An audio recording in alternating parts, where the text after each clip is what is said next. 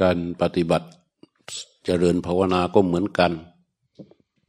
จะเรียนมาอย่างไร ศึกษามาอย่างไร อย่าลืมพระพุทธเจ้าก็แล้วกัน ว่าพระพุทธเจ้าเนี่ยสอนหลักไว้อย่างไร เราจะมาจากสำนักไหนสำนักไหนไม่สำคัญนะสำคัญตรงที่ว่า เราจะต้องรู้ว่าพระพุทธเจ้าสอนการภาวนาอย่างไร ส่วนวิธีการแต่ละสำนักที่สอนกันนั้น มันก็จะต้องเข้ากับสติปัฏฐาน มันก็จะได้กับวิชาพระพุทธเจ้าทั้งหมดพระเจ้าสอนว่าสมาธิพิกเวภาเวตะพิจุทั้งหลายจงเจริญสมาธิกันเถอะสมาหิโตยถาภูตังประชานาติ เมื่อจิตตั้งมั่นแล้วจะรู้ตามความเป็นจริง รู้ตามความเป็นจริงอะไร รูปัสสะสมุดยัญจะอทังคมันจะรู้ความเป็นจริง เรื่องว่าคือการเกิดขึ้นและความดับไปแห่งรูป เวทนายะสมุดยัญจะอทังคมันจะรู้ความเกิดขึ้น ความดับไปของเวทนา สัญญายะสมุตยันจะอัทังกมันจะรู้ความเกิดความดับของสัญญา สังขาเรสุสมุตยันจะ ไอสังขารา สมุตยันจะอัทังกมันจะรู้ความเกิดและความดับของสังขาร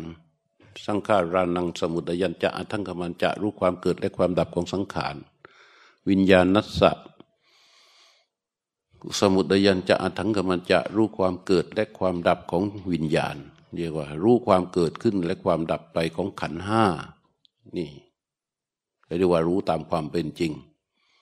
รู้ไปที่ไหนที่ไหนก็ช่าง สุดท้ายมันจะต้องรู้ถึงการเกิดการดับของสภาวะทั้งหมด นี่เป็นหลัก ส่วนเราจะจะเจริญอย่างไรก็ตาม พระพุทธเจ้าไม่ได้ห้าม แต่ให้ใช้ฐานทั้งสี่คือกายเวทนาจิตธรรม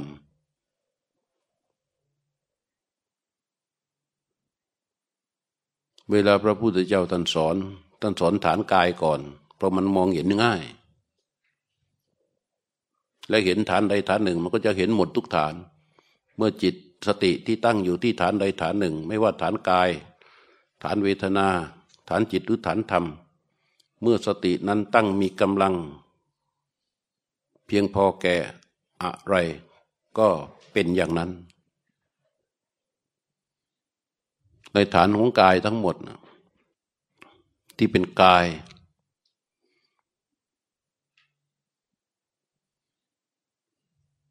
พระพุทธเจ้าสอนให้ใช้ลมหายใจ ลมหายใจเป็นกายอย่างหนึ่ง เอาลมหายใจมาเป็นฐาน ให้จิตรู้ลมหายใจ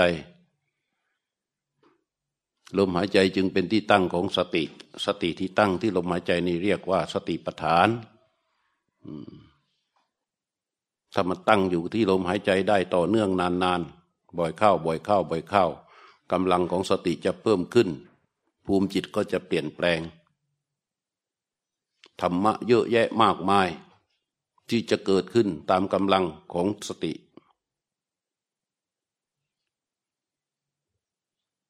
นี่ในการทำอนาปานาสติ รู้ลมหายใจไหลออก รู้ลมหายใจไหลเข้า เพียงเท่านี้ ก็ส่งผล ตามธรรมชาติ อัศจรรย์เยอะแยะมากมาย ผู้ปฏิบัติจะพึงรู้ด้วยตนเอง ไม่ต้องสาธยายพันนาอะไรให้มันเยอะมากมายไป แค่เรารู้ลมหายใจไหลออกรู้ลมหายใจไหลเข้าให้ต่อเนื่องนานๆบ่อยๆ โดยที่ไม่ไปล็อกหรือสร้างเป้า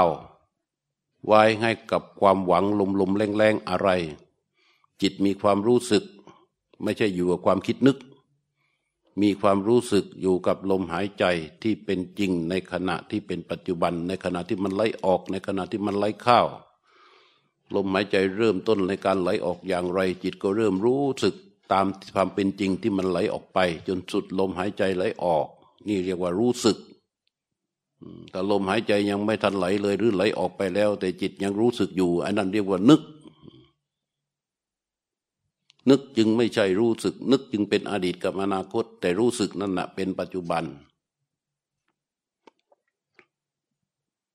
ลมหายใจไหลออกไปแล้ว จิตมันนึกถึงลมหายใจที่ไหลออกไปแล้วนั่นเรียกว่านึก ลมหายใจที่ยังไม่ออก แต่จิตไปรู้สึกกับลมหายใจที่ยังไม่ไหลออกนั่นเรียกว่านึก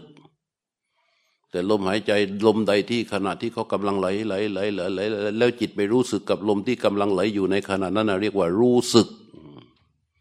รู้สึกจึงไม่ใช่นึก นึกมันเป็นอดีตกับอนาคต แต่รู้สึกนะมันเป็นปัจจุบัน พร้อมแล้ว คนที่ไม่เคยฝึกขวนก็ทำตามลำดับ ส่วนคนที่ผ่านมา หลายครั้งแล้วก็เข้าสมาธิได้เลย ก็จะย้อนให้กับผู้ใหม่ได้ฟังว่า การอานาปานาสติไม่ต้องพูดไม่ต้องไม่ต้องเชื่อตามที่อาตมาสอน แต่ให้เข้าใจว่าสิ่งที่พูดสอนนี้ เป็นไปตามที่พระพุทธเจ้าสอน พระพุทธเจ้าสอนในขั้นเตรียมการทำอานาปานสติเนี่ยคือหนึ่งเรื่องสถานที่บัดนี้เราก็ไม่ต้องพูดถึงกันแล้ว สถานที่เราก็นั่งอยู่บนอาสนะเรียบร้อยแล้ว นั่งคู่บัลลังก็คือนั่งม้วนขาถ้านั่งพื้นนะ นั่งม้วนขา ถ้านั่งเก้าอี้ ก็นั่งวางเท้า ให้มันราบกับพื้นแล้วก็สำรวจดูไว้ดีนอกจากนั่งคูบัลลังเสร็จแล้วก็ตั้งกายให้ตรง ไม่ว่าเราจะนั่งเก้าอี้หรือนั่งพื้นล่ะทีนี้ไอ้ตั้งกายให้ตรง เก็บมือให้เรียบร้อย ให้เก็บมือนี่หมายความว่า เอามือขวาท้อนกับมือซ้าย ตามหลักปฏิบัติเผื่อเราออกจากนี่ไปไปปฏิบัติที่สำนักอื่นเขาก็นิยม เรื่องก่อนการเอามือขวาท้อนมือซ้าย เขานิยมอย่างนั้น เราก็ท้อนไว้ หรือเราถนัดอย่างไร เราวางมืออย่างนั้นได้ แต่มือที่เราไว้นั้นเรียกว่าเก็บมือไว้เก็บแล้วนิ่งนะเก็บแล้วทิ้งนะเก็บแล้วทิ้งไม่ใส่ใจ เพราะฉะนั้นการเอามาซ้อนกันเนี่ยมันจึงเป็นเรื่องเรื่องง่ายที่สุด นั่งคูบัลลังตั้งกายให้ตรง เก็บมือเรียบร้อย ตั้งกายให้ตรงในเพื่อเรียกความรู้สึกตัวกลับคืนมา ลักษณะที่ว่าก่อนหน้านี้เราอาจจะคิดอย่างนั้นคิดอย่างนี้ แต่พอเราตั้งกายให้ตรงปั๊บจิตไอความรู้สึกตัวของจิตก็จะเกิดขึ้น มันก็จะกลับมาอยู่ที่ความรู้สึกที่เป็นปัจจุบัน พร้อมที่จะทำเรื่องต่อไปได้อันต่อไปท่านบอกว่า ให้ดำรงสติอยู่เฉพาะหน้า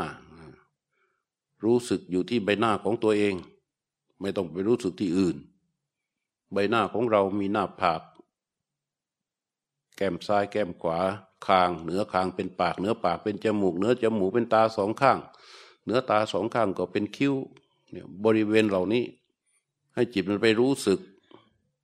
ไปรู้สึกที่หน้าผาก รู้สึกที่แก้มซ้ายแก้มขวาที่คางที่ปาก รู้สึกทั่วเฉพาะใบหน้าแบบนี้แหละที่เรียกว่ารู้สึกเฉพาะหน้า ไม่ไปที่ไหนไม่ไปที่อื่น ไม่ไปที่ใกล้ไม่ไปที่ไกล รู้สึกอยู่เฉพาะหน้า เมื่อเรียบร้อยอย่างนี้ ก็ยกเข้าไปที่ลมหายใจ ลมหายใจเนี่ย เขาเดินตามธรรมชาติของเขาอยู่แล้วปกติ แม้ว่าเราไม่ไปรู้สึกกับลมหายใจ ลมหายใจเรามันก็เดินออกเดินเข้าเดินออกเดินเข้าอยู่แล้ว แต่ให้เรารู้สึกกับลมหายใจที่ไหลออกก่อน วิธีรู้สึกที่ชัดเจน ก็คือหายใจเข้าให้สุดหยุดการหายใจไว้แล้วตั้งใจว่าจะรู้สึกกับลมหายใจที่ไหลออก แล้วค่อยๆ ปล่อยลมหายใจให้ไหลออกมา พร้อมกับจิตที่รู้สึกต่อลมหายใจที่ไหลออกนั้น ความรู้สึกที่รู้สึกในขณะนั้นแหละ เป็นความรู้สึกจริง ๆ เป็นปัจจุบัน เพราะลมหายใจเป็นปัจจุบันนาการ จิตที่รู้สึกขณะนั้นเป็นปัจจุบันธรรมมันเกาะกันอยู่อย่างนี้ หายใจเข้าให้สุดหยุดการหายใจไว้ตั้งใจว่าจะรู้สึกกับลมหายใจที่ไหลออก และปล่อยลมหายใจให้ไหลออกมาช้าๆพร้อมกับจิตที่รู้สึกต่อลมหายใจนั้น แต่การรู้สึกไม่ต้องวิ่งรู้สึก ไม่วิ่งตามความไม่วิ่งตามลมหายใจเพื่อที่จะรู้สึก ถ้าเราวิ่งตามลมหายใจเพื่อที่จะรู้สึก มันจะหลุดออกไปเป็นนึก พอหลุดออกไปเป็นนึก มันก็เป็นอดีตเป็นอนาคตไปมันไม่เป็นปัจจุบันเฝ้านิ่งๆอยู่ที่ช่องจมูกของเรา หายใจเข้าให้สุดหยุดการหายใจไว้ตั้งใจว่าจะรู้สึกกับลมหายใจที่ไหลออก และปล่อยลมหายใจให้ไหลออกมา พร้อมกับจิตที่รู้สึกต่อลมที่ไหลออกนั้น ลมหายใจ ไอ้ที่ที่เฝ้าอยู่ตรงนั้นเป็นเหมือนกับป้อมยามของหมู่บ้าน จิตที่รู้สึกขณะนั้นก็เป็นเหมือนกับรปภที่อยู่ในป้อมยาม ลมหายใจที่วิ่งออกวิ่งเข้าอยู่ก็เหมือนกับรถที่วิ่งเข้าวิ่งออกอยู่ในหมู่บ้านรปภมันก็นั่งอยู่ในป้อมยาม ไม่ต้องวิ่งตามรถเข้าไปพอรถเข้าก็วิ่งตามเข้าไปพอรถออกวิ่งออกก็มาเลยไม่รู้อะไรเลย เพราะฉะนั้นเฝ้าอยู่ที่ช่องจมูกของตนเอง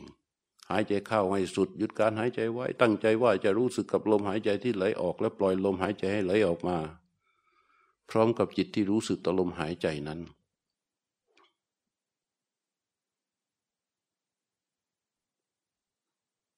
เนี่ยจิตที่รู้สึกเป็นแบบนี้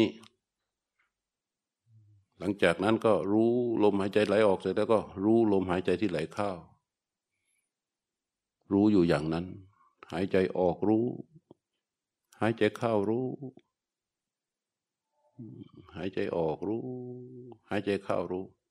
ลมหายใจก็เป็นฐานที่ตั้งของสติ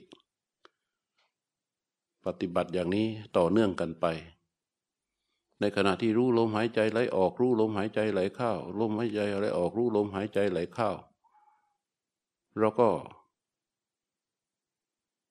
ใส่ตัวรู้ใช้ความรู้ในลมหายใจให้มันเข้มข้น เรียกว่าศึกษา แยกแยกเข้าไปในเนื้อลมหายใจว่าลมหายใจของเราที่ไหลออกมาเป็นอย่างไร เพื่อให้จิตมันชัดเจนต่อลมหายใจนั้น จิตรู้ก็จะมีลมหายใจเป็นฐานที่ตั้งที่ชัดเจนมากยิ่งขึ้น ในขณะเดียวกันอำนาจของกิเลสที่มันหมัดหมม ยึดครองพื้นที่ใจของเรา มันก็จะ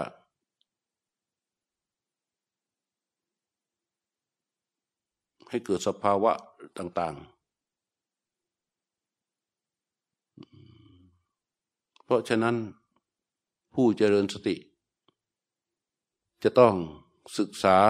ให้มั่นว่า สภาพธรรมใดก็ตามที่เกิดขึ้นในขณะที่เรารู้ลมหายใจอยู่นั้น สภาพธรรมเหล่านั้นล้วนมีการเกิดขึ้นเป็นเบื้องต้นการดับไปเป็นที่สุด มีเพียงแค่การเกิดและการดับเท่านั้น เราจะไม่ใส่ใจสำคัญ โดยความว่ามันเป็นสิ่งนั้น ไม่ใส่ใจว่ามันเป็นอย่างนั้น ไม่สำคัญว่ามันเป็นอย่างนั้น ไม่ใส่ใจไม่สำคัญไม่ถือเป็นสาระ เพียงแค่เห็นว่ามันเกิดขึ้นพอมันดับไปก็เพียงแค่เห็นว่ามันดับไปทั้งนั้น ไม่ว่าจะเป็นอะไร บางครั้งมันก็เกิดเป็นสังขารคือความคิดปรุงแต่งขึ้นมา จากการที่จิตของเรา มันหมกมุ่นอยู่ในอารมณ์ อันเป็นตัวปรุงแต่งของเป็นเป็นธาตุของโบหะ ความหลงไปในเรื่องราวต่าง ๆ แต่ตอนนี้เราแค่มารู้ลมหายใจ จิตมีลมหายใจเป็นเครื่องอยู่ จิตที่รู้ลมหายใจ มันจึงไม่มีการปรุงแต่งอะไร แต่อำนาจความปรุงแต่งมันเป็นธรรมชาติของกิเลสที่มีอยู่ กับเราหลายภพหลายชาติแล้ว พอเราหยุดการปรุงแต่งเราไปรู้ลมหายใจไอ้ความปรุงแต่งที่มันเคยเป็นอยู่กับชีวิตของเรา เป็นจิตใจเรียกว่ามันลึกเข้าไปมาก มัดเข้าไปมาก เป็นอนุสัยละเอียดอ่อนนอนเนื่องอยู่ในใจของเรา มันก็จะปรุงแต่งให้โผล่ออกมาเป็นรูปแบบของสิ่งที่เกิดขึ้นในขณะที่เรารู้ลมหายใจ บางครั้งในขณะที่เรารู้ลมหายใจ มันก็ปุ๊บขึ้นมาเป็นความคิดจิตกระโดดออกไปคิดเรื่องอะไรบางอย่าง แล้วก็ปรุงแต่งไป เราก็เพียงแค่รู้ว่าจิตของเราหลุดออกจากลมหายใจ มีความคิดเกิดขึ้น แค่ก็รู้ว่าความคิดนี้เกิดขึ้น แล้วก็ พอความคิดนั้นดับไปก็รู้ว่ามันดับไป แล้วก็ยกจิตกลับมารู้ลมหายใจอย่างเดิม สภาวะทั้งหลายเหล่านี้มันไม่มีอะไรแตกต่าง มันไม่มีอะไรดีอะไรไม่ดี มันไม่มีอะไรสำคัญอะไรไม่สำคัญ มันเป็นเพียงแค่เกิดขึ้นแล้วก็ดับไป เกิดขึ้นแล้วก็ดับไป เห็นเพียงแค่เขาเกิดขึ้น แล้วก็เห็นเขาดับไปเท่านั้น แล้วก็ยกจิตกลับมารู้ลมหายใจทำอยู่เช่นนี้ทำอยู่เช่นนี้ ต่อเนื่องไปเรื่อยๆ หายใจออกรู้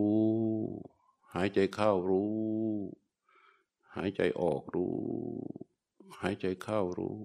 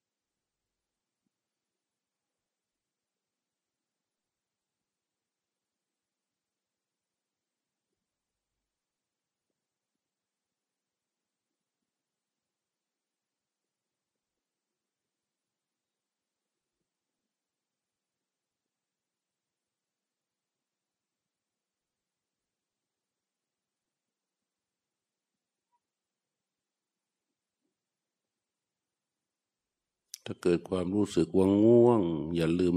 แก้ด้วยการตั้งกายให้ตรง อย่าไปหงุดหงิดว่าทำไมเราต้องตั้งกายให้ตรงบ่อย ๆ การตั้งกายให้ตรงนั่นเป็นการเริ่มต้นความเพียร ความเพียรให้เริ่มต้นบ่อย ๆ ได้ ถ้ารู้สึกว่าจิตมันซึมมันหดหูมันจะเคลิ้มก็หยุดตั้งกายให้ตรงพอความรู้สึกตัวอย่างแรงกลับคืนมาก็รู้ลมหายใจ พอมันเคลิ้มก็ตั้งกายให้ตรง ความรู้สึกตัวกลับมาก็รู้ลมหายใจ พอมันเคลิ้มก็ตั้งกายให้ตรง รู้ลมหายใจทำอย่างนี้ต้องกล้าพอที่จะทำอย่างนี้ด้วยนะ ต้องกล้าพอที่จะตั้งกายให้ตรง ต้องกล้าพอที่จะยกจิตออกจากความเคลิ้มให้ได้ไม่ใช่เคลิ้มไปรู้ลมหายใจไป เคลิ้มไปรู้ลมหายใจไปไอ้อย่างนั้นมันทำให้การ สันดานของการภาวนาของเราไม่ดี ถ้ามันมีความเคลิ้มรู้ว่ารู้ตัวอยู่ว่าสติกำลังอ่อนลงไปเรื่อยๆเนี่ยให้ตั้งกายให้ตรง ความรู้สึกตัวกลับมา แล้วก็รู้ลมหายใจ นี่เรียกว่าเริ่มตั้งความเปลี่ยนอย่างนี้ให้ทำบ่อย ๆได้ทำทุกขณะที่มันเกิดความเคลิ้มขึ้นมา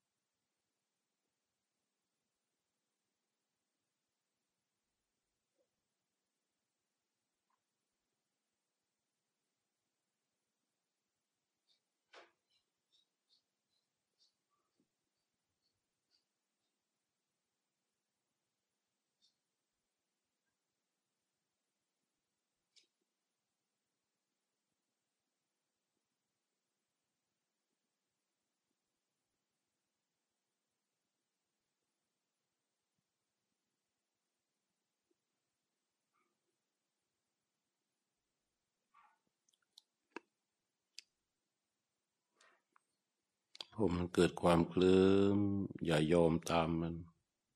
พอรู้สึกตัวว่ามีความเคลิ้มเกิดขึ้น ให้ตั้งกายให้ตรงทันที ไม่ต้องห่วงว่า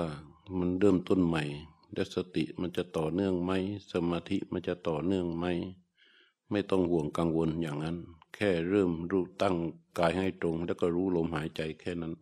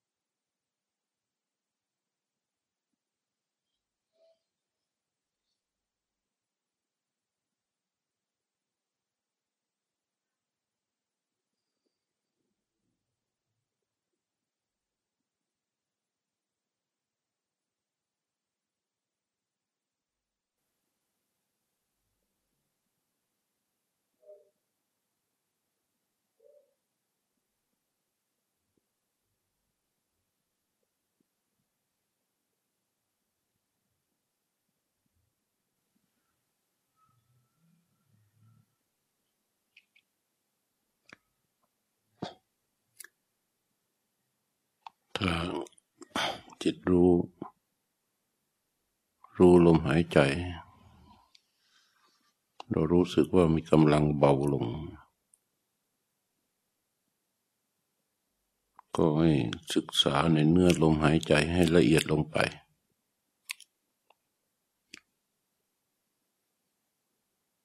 ในขณะที่เรารู้ลมหายใจไหลออก เดี๋ยวอยู่ๆจิตมันรู้นิ่ง ลมหายใจมันหาย ลมหายใจเข้าไม่มี ก็ไม่ต้องไปตกใจอะไร มันเป็นปกติ เมื่อจิตรู้รู้ลมหายใจ จิตเดิมเข้าสู่ความนิ่ง มันก็รู้ละเอียดขึ้น จังหวะที่ลมหายใจมันหยุด ยังไม่หายใจเข้า อย่าไปตกใจว่าลมหายใจหาย เพียงแค่มันยังไม่เข้าไป เราก็รู้อยู่กับความนิ่ง พอลมหายใจเข้าเริ่มเคลื่อนเข้ามา เราก็รู้ลมหายใจที่ไหลเข้าไป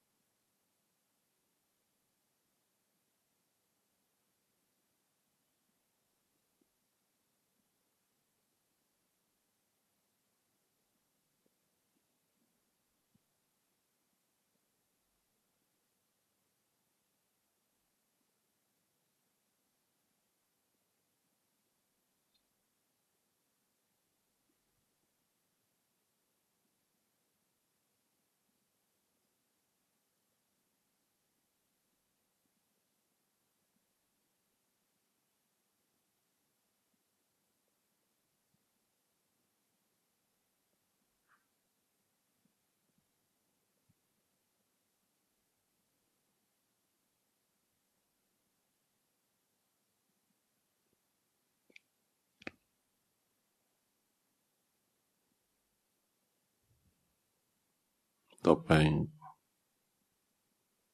ยกจิตรู้ออกจากลมหายใจเดินมารู้ที่มือข้างขวา ขยับปลายนิ้วมือขวาให้จิตรู้สึก แล้วค่อยๆเคลื่อนมือขวา ช้าๆ วางไว้ที่เข่าด้านขวาจากนั้นยกจิตมาที่มือข้างซ้าย ขยับปลายนิ้วมือซ้ายให้จิตรู้สึก เมื่อจิตรู้สึกแล้ว ค่อยๆเคลื่อนมือซ้าย ช้าๆด้วยจิตรู้สึก วางไว้ที่เข่าข้างซ้าย จากยังจากนั้นยกจิตมาสู่ใบหน้า รู้เฉพาะหน้าก่อน แล้วพหุกหน้าขึ้นมานิดหนึ่ง ลืมตาออกจากสมาธิขณะนี้จิตออกจากลมหายใจแล้ว เรายังรู้สึกมีความนิ่ง เกาะพันกจิตมีอุเบกขา มีความวางเฉยอยู่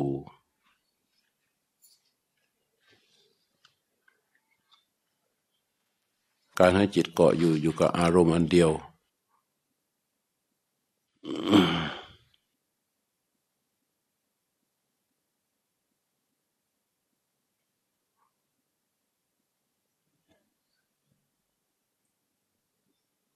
ออกจากสมาธิแล้วก็เปลี่ยนท่านั่ง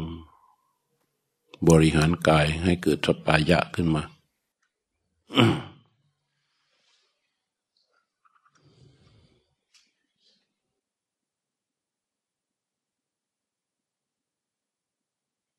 ในขณะที่เรารู้ลมหายใจไหลออก รู้ลมหายใจไหลเข้า ทุกๆรู้ที่รู้ลมหายใจ รู้นั้นแหละ มันเป็นความรู้ที่บริสุทธิ์ ของจิต เพราะในรู้ไม่มีตัณหาอุปาทาน ไม่มีมานะตัณหาทิฏฐิ มันเป็นรู้ที่รู้ซื่อๆรู้ตรงเข้าไปสู่อารมณ์มันเป็นปัจจุบัน มันเป็นความรู้สึกชัดๆ มันเป็นปัจจุบัน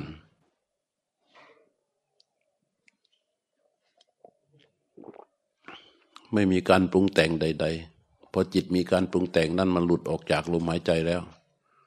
หรือแม้มันรู้ลมหายใจอยู่ มันเสมือนรู้ลมหายใจ แต่มันเป็นการปรุงแต่งให้เกิดการรู้เรียกว่านึกรู้